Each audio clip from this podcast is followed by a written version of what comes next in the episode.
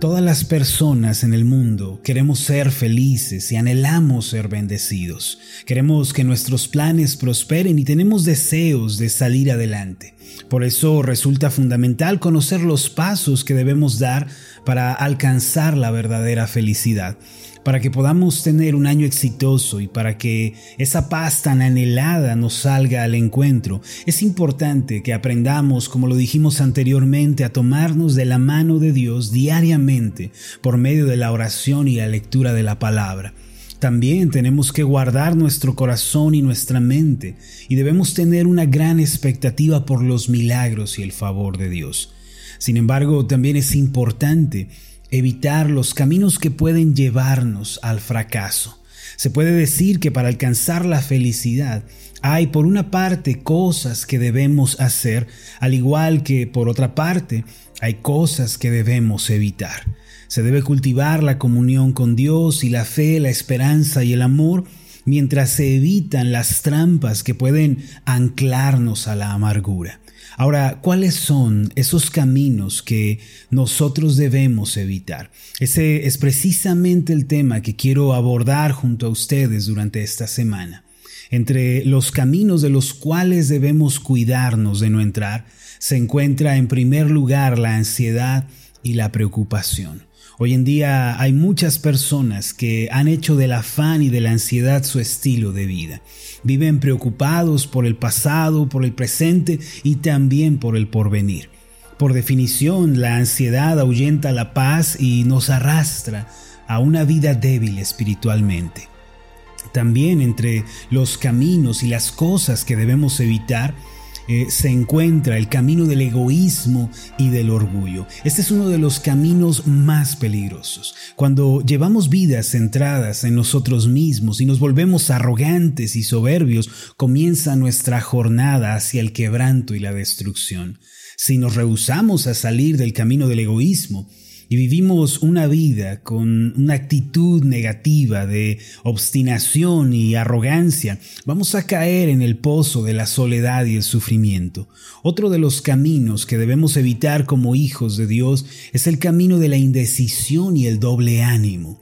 Lo cierto es que nuestra vida se nos puede ir si somos indecisos. Hay un dicho que cita lo siguiente, si no te decides y das el paso de fe, vivirás toda tu vida en un solo pie. Esto significa que si no nos atrevemos a ser personas de decisión que dan pasos y que avanzan en la carrera de la fe, al final nos vamos a arrepentir y nos vamos a reprochar cuando nos demos cuenta de que malgastamos nuestra vida. Por eso debemos salir del camino de la indecisión y el doble ánimo. Dios no quiere que vivamos a la mitad eh, sin ser resueltos y determinados.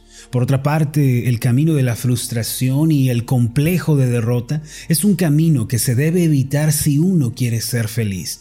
Muchas personas, debido a que quizá fracasaron en el ayer, eh, quizá un plan, un proyecto se frustró, han abrazado una actitud derrotista y fracasada.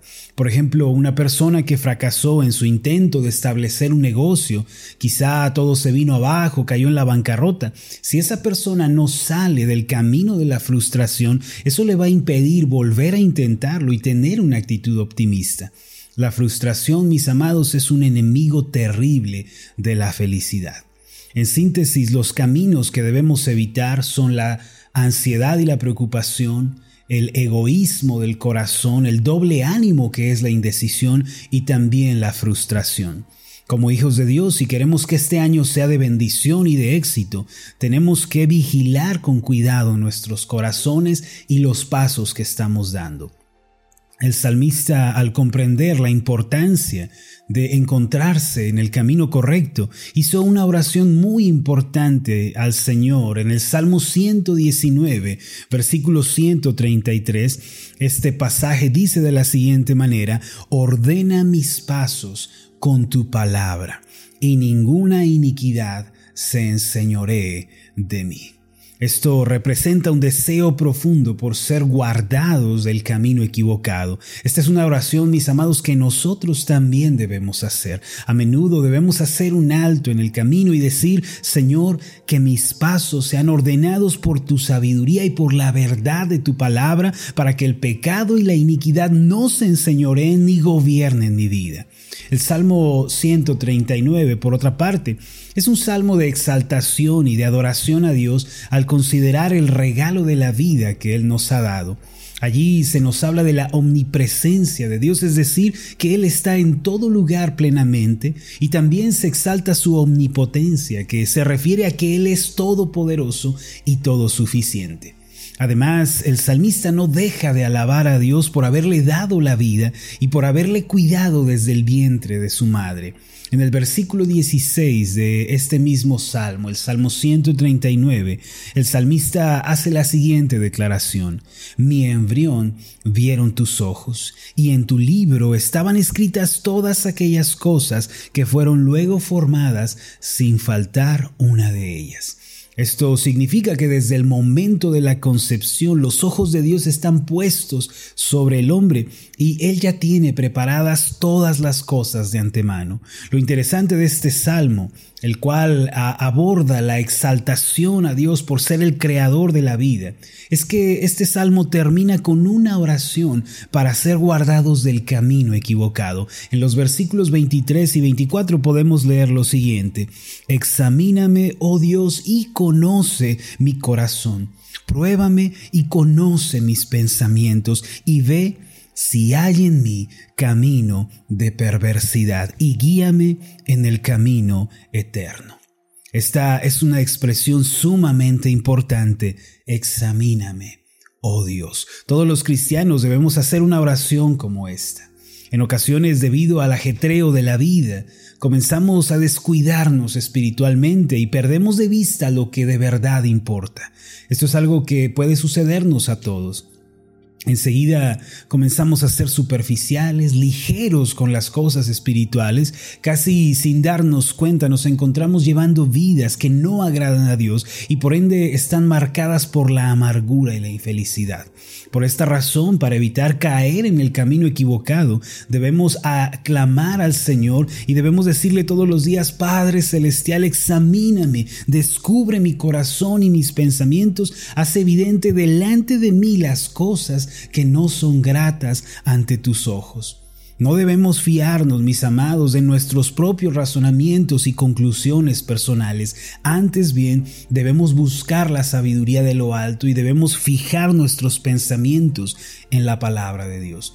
Ese es precisamente el mensaje de Proverbios capítulo 3 versículos 5 y 6 que dice de esta forma, Fíate de Jehová de todo tu corazón y no te apoyes en tu propia prudencia reconócelo en todos tus caminos y Él enderezará tus veredas. Mis amados, debemos preguntarnos continuamente, esto o aquello que estoy haciendo, este deseo que tengo de verdad agrada a Dios, esta decisión que quiero llevar a cabo, este proyecto hará que Dios se agrade. Esto traerá gloria al nombre de Dios. Si siempre tenemos una actitud que busca hacer la voluntad de Dios y evitamos los caminos engañosos, mis amados, vamos a ser bendecidos y Dios pondrá su mano de ayuda y de favor sobre todos nuestros asuntos. Seguir el camino correcto es de suma importancia si uno quiere ser feliz y quiere tener éxito. Aquellos que quieran que este año les vaya bien y que quieran ser prosperados en todo, ellos deben asegurarse de estar en el camino correcto mientras evitan las trampas que pueden guiarlos al fracaso. Se dice que Jim Whittaker fue el primer estadounidense que conquistó la cima del Everest. La historia de este hombre es muy particular. Él cuenta que cuando un grupo de escaladores estadounidenses con los que él iba para subir al Everest se reunieron en Nepal, los guías nepalíes se les acercaron y les dijeron si quieren subir hasta la cima, deben confiar en nosotros y seguirnos. Por la mañana partiremos hacia la cima. Instantáneamente los escaladores americanos se rieron a carcajadas de los guías y les dijeron, ¿acaso no saben de dónde venimos nosotros? Somos profesionales del alpinismo, venimos de un país de primer mundo, ¿de verdad pretenden que confiemos en ustedes y que los sigamos? ¡Qué absurdo! De esta forma ellos acordaron no seguirlos. Por su parte, esa noche Jim Whittaker la pasó orando, pidiéndole a Dios sabiduría, Señor, ¿Qué debo hacer? Padre, ¿qué debo hacer frente a esta situación? ¿Sigo a mi grupo o sigo a los nepalíes? El Señor le respondió de forma clara, tienes que seguir a los guías de este país, los nepalíes conocen el camino. A la mañana siguiente, Jim Whittaker, haciendo a un lado su arrogancia y su orgullo, les dijo a los nepalíes, quiero subir a la cima, así que voy a seguirlos a ustedes. Sorprendentemente, él fue el único que logró subir a la cima del Everest, mientras que todos sus colegas americanos, los profesionales, se vieron obligados a regresar a mitad del camino. Según la historia, Whittaker fue el primer norteamericano que conquistó el Everest como consecuencia de su obediencia y humildad y su deseo de seguir el camino indicado el desistir a sus propios pensamientos y depender de la ayuda de quienes conocían el camino, esto fue lo que hizo que este hombre se sentara en la cima del éxito. Su humildad lo impulsó a creer en los guías y a seguirlos. Por otro lado, los soberbios, los arrogantes, los que pusieron su seguridad en sus propios razonamientos, ellos quedaron a mitad del camino, porque confiaron en sí mismos, en su experiencia, en su entendimiento y no en los guías. Al igual que en este relato, para andar en el camino correcto, uno debe tener humildad en su corazón. Solamente aquellos que busquen la sabiduría de lo alto en humildad podrán escalar cada día de su vida. Aquel que tiene un espíritu soberbio, arrogante, no está dispuesto a depender de Dios y se pierde en los caminos engañosos de la vida. Pero el humilde, el que es verdaderamente sabio no va a confiar en sus propios pensamientos ni en sus propios juicios, sino va a depositar su confianza en el Señor y avanzará hasta el final. Si para conquistar la cima del Everest es necesario seguir al guía con humildad, cuánto más es necesario, mis amados, depender de Dios para subir a la cima del Everest de la vida. Lo invito para que durante esta semana juntos examinemos nuestros pasos a la luz de la palabra, evitemos los caminos que llevan al fracaso y nos aseguremos de estar en el camino correcto. Por favor, permítame hacer una oración por usted. Amado Dios y Padre Celestial, te damos las gracias porque en tu palabra nos has dejado el mapa que nos guía a la felicidad, al éxito y a la bendición. Señor, no permitas que nuestros corazones se llenen de arrogancia, de soberbia, se inflen con el orgullo, Señor, sino danos un espíritu humilde que escucha atentamente tu palabra. Señor, abre nuestros ojos durante esta semana y también durante el resto de nuestras vidas para evitar los caminos que llevan a la destrucción. Señor, que seamos guiados por el Espíritu Santo en todas las cosas, que Él, por medio de la palabra, convenza nuestro corazón y nos guíe por la senda en la que hemos de andar. Esto te lo pedimos en el nombre de Jesús nuestro Señor y Salvador. Amén y amén.